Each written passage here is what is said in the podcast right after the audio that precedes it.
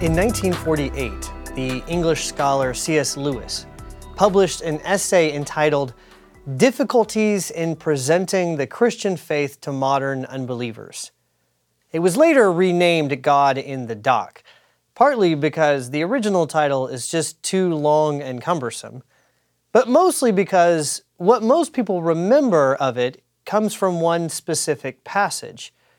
Now, to understand this passage, you have to know that the word dock in British English does not only refer to a structure to which you might tie up a boat, a dock is also the raised platform upon which a criminal defendant stands during a trial.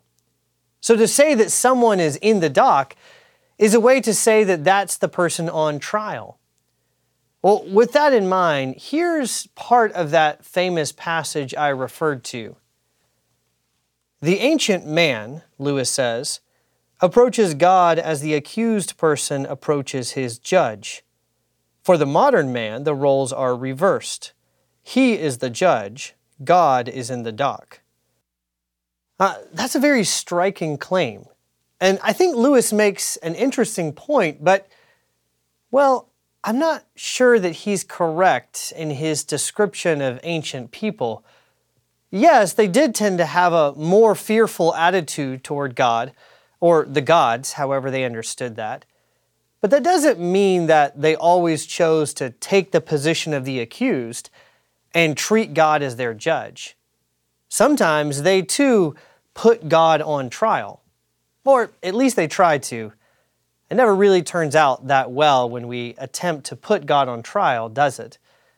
Uh, just think about that ancient man that man named Job in the Old Testament. Now, he spent a majority of the book of Job demanding that God appear before him and give an account of himself. Job wanted to put God on trial. But when God does finally show up, it turns out that the roles are quite reversed, and Job finds himself in the dock. And it's not just Job. All throughout the Gospel of John, people have been trying to put Jesus in the dock, trying to put him on trial. In chapter 2, it was a group of Jews demanding that he give an account of himself after he talked about the temple being destroyed and rebuilt in three days. And then in chapter 4, it was a Samaritan woman asking him how he knew what he knew and, and whether he was the Messiah. In the next chapter, a crowd is trying to kill Jesus for breaking the Sabbath and making himself out to be equal to God. In chapter 7, some Pharisees are once again putting Jesus in the dock, this time for his comments about going to a place where he could not be followed. And so on and so forth, all throughout the gospel. Some accuse Jesus of being a Samaritan. Some say he is demon possessed. Some think he's the Messiah, while others want to execute him for blasphemy. In some ways, you could say that the whole of the Gospel of John is really just a series of repeated attempts to put Jesus in the dock, repeated attempts to force him to give an account of himself. And in chapters 18 and 19, this long series of trials finally reaches something of a crescendo when Jesus is arrested and taken first before the high priest and then before Pilate to be put quite literally on trial. And yet, if you pay attention as you read these chapters, you'll notice that Jesus isn't the only one on trial here. All of the other characters that have a role in this chapter they too are, in a sense, being put on trial. They too are being tested to see who and what they really are. For that's what a trial is, isn't it? As the former Archbishop of Canterbury, Rowan Williams, once said, a trial is just an attempt to find out the truth. Uh, when we test or try things, we're trying to find out what they're really made of. Uh, that's even true when we experience times of hardship and trial in our own lives. For, as the Archbishop put it, although we may talk about the trials of life, in a way that suggests we are only thinking of irritating things we have to put up with, there remains an echo of the wider and more serious meaning of the word. If we do indeed have things we must put up with, this fact is bound up with the idea that our moral life is a process in which we shall find out truths about ourselves. And that's exactly what happens in John's account of the trial of Jesus. Through this process, as Jesus is tried, truths are uncovered about who he is. But Jesus is not the only one being tried. No, his trial is a time of testing for everyone. It's a moment when we discover fundamental truths, not just about Jesus, but about everyone involved. So, what are these truths? What does this trial reveal about all of those who participate? Well, in answering that question, it seems only appropriate to begin with Jesus himself. John begins chapter 18 by telling us that after Jesus had concluded his teaching and the prayer that we talked about in the last session, that he took his disciples out to a garden. And it's there in that garden that the traitor Judas brings a band of soldiers to arrest him.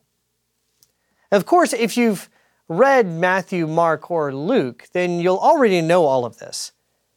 But John adds something that none of the other Gospels mention. Right after he mentions that Jesus and the disciples enter this garden, John makes a brief comment that, that seems at first like just a rather trivial detail he's thrown in. Now, Judas, he says, who betrayed him, also knew the place for Jesus often met there with his disciples. Uh, why does John mention this, that Judas also knew this garden and Jesus often took his disciples there? Well, it's because one thing that John wants to make crystal clear throughout his account of this trial is who is really proven to be in authority, who is really the one in charge. If Jesus had just taken his disciples to some random place, and then Judas managed to find them and hunt them down, well, then it would seem that Judas somehow got the drop on Jesus. But John makes it clear that that's not the case. Jesus knew Judas planned to betray him that night. In fact, he had told G- Judas at dinner earlier that evening to get on with what he was planning. And then Jesus took his disciples to a place that Judas knew well, just to make it clear that he wasn't trying to escape. Now, of course, you might think, well, that's a lot to read out of just one passing comment. And if it were that one stray comment, I might agree with you. But that little detail that John includes is just the beginning of a whole series of details that he'll include to show that what is being revealed about Jesus during this trial, this whole process, is who has the real authority, who is the real king. Uh, you could see it when the soldiers try to arrest Jesus. And when he reveals who he is with that important Old Testament phrase, I am he. Uh, John says that the whole band of soldiers, they draw back and fall to the ground. And then when Jesus is taken before Annas, the father in law of Caiaphas, he refuses to be intimidated or show the deference that the soldiers think he ought to show to the high priest. And then in Jesus' multiple exchanges with Pilate, he makes it clear who's really in charge. He refuses to answer Pilate's question directly because he refuses to be confined to Pilate's idea of what it is to be a king. And then later, when Jesus does not answer Pilate's further questioning later on, and Pilate tries to threaten him by saying, Do you not know that I have authority to release you and to crucify you? How does Jesus respond? You would have no authority over me at all, he says unless it had been given to you from above. The great irony of Jesus' trial is that despite the injustice and the scorn with which he is treated, even the one who puts him to death unwittingly ends up testifying the truth about him. A Pilate is, of course, mocking Jesus when he tells the Jewish crowd, Behold your king. And then again, when he insists on putting that inscription above his head that says, King of the Jews. In fact, this whole trial has really been nothing but a mockery. And yet, nevertheless, it reveals some fundamental truths about who Jesus is. But like I said, it's not just Jesus who's on trial here. Others are also being tested and tried. And the only difference is that whereas this trial shows that Jesus is exactly who he says he is, many others are shown to be exactly the opposite of what they claim. Now, take Jesus' Jewish opponents, for instance. Their primary accusation against Jesus is that he's guilty of blasphemy. Uh, when Pilate tells them that he finds no guilt in Jesus, they respond, We have a law, and according to that law, he ought to die, because he has made himself the Son of God. Uh, this is basically equivalent to the charge that his opponents, these Jewish opponents, had leveled at him earlier in chapter 5. And then again in chapter 10 when they said, It is not for a good work that we are going to stone you, but for blasphemy because you, being a man, make yourself God. And of course, since Jesus is in fact equal to God, he can't really be charged with blasphemy. But what the trial of Jesus reveals about his opponents isn't just that they're mistaken in their, their zealous attempt to, to safeguard the confession that there is only one God. No, what becomes really apparent about them is just their outright, blatant hypocrisy. They don't really care about blasphemy at all. Because when Pilate tries to release Jesus and let him go, what do they say? If you release this man, you are not Caesar's friend. Everyone who makes himself a king opposes Caesar. And then, if that's not bad enough, just a few verses later, when Pilate refers to Jesus again as their king, they say, We have no king but Caesar. Uh, these Jews, they say they want Jesus to be executed for blasphemy. But then, just minutes later, they are uttering absolute blasphemy themselves by declaring their absolute loyalty not to God, but to some pagan Roman emperor. These Jews then are tried and they are found wanting. And something similar happens if you notice with Pilate. Uh, John introduces Pilate in chapter 18. He introduces him to the scene by calling him a governor, a man of authority. And it's pretty clear from what Pilate does and says that that power and authority, that's what's most important to him.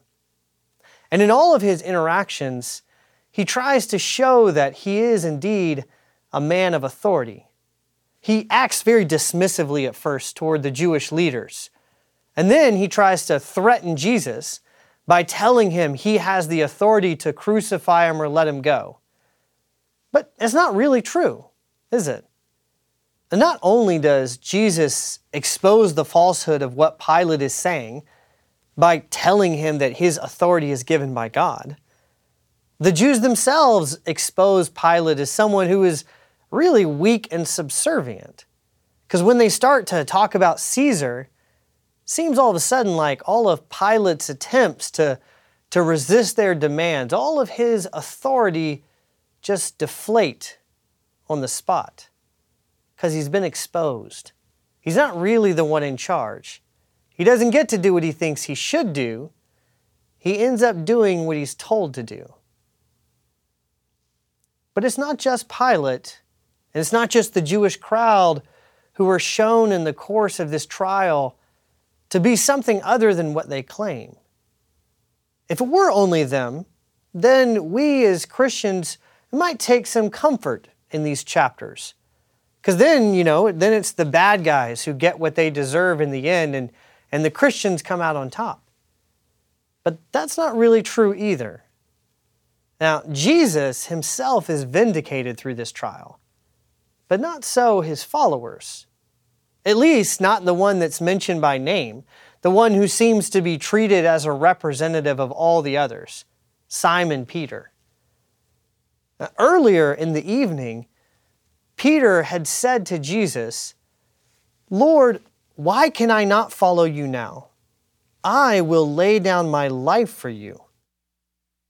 And when Judas and the soldiers come and arrest Jesus, it almost seems at first like Peter may indeed be willing to, to follow Jesus until the bitter end, to give up his life. Among the disciples, Peter is the only one who tries to defend Jesus against his betrayer in the garden. Now, of course, it's, it's a foolish attempt, and Jesus has to correct him, but, but you still, in the moment, you admire Peter's courage. And then again, when they take Jesus to the high priest, Peter is one of the only ones, in fact, he's the only one named who tries to accompany him to his trial. But then, Peter's courage, this courage that he has given voice to and said he will follow Jesus till the end, the courage that he seems to show, it all tragically falters. Now, Peter doesn't do what he said he would do. He doesn't lay down his life for Jesus.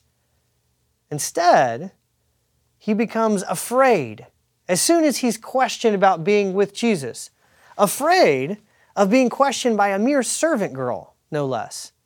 And he denies three times that he was even with Jesus. So you see, in the end, Jesus' trial is also Peter's trial. And instead of coming out of it as courageous, Peter is exposed as a coward. And when you first read this part of the Gospel of John, you think that Jesus is the one in the dock. He's the one who's on trial. But as we've discovered throughout this whole study, Jesus is, as John said, the light who has come into the world. And when you try to put the light on trial, what ends up happening is that you find yourself in the dock and you find your own darkness being exposed as the light shines on you. Jesus, in the end, isn't really the one on trial. We are. And it also means that when you encounter Jesus, this Jesus, you will be exposed for who you really are. That's a deeply unsettling truth. But thankfully, as we'll discuss more in our next session, Thankfully, that's not the final word of John's gospel. The Jesus that we meet through this gospel doesn't just expose our hypocrisy and then cast judgment on us. For remember, as we read back in chapter 3, God did not send his Son into the world to condemn the world, but in order that the world might be saved through him. Jesus does put us on trial. But he does so not in order to condemn us, but to save us. He does it so that we might be able in the long run to share in the love and the joy that he shares with the Father, what he prayed for in John 17. He does it because he wants to make us his friends.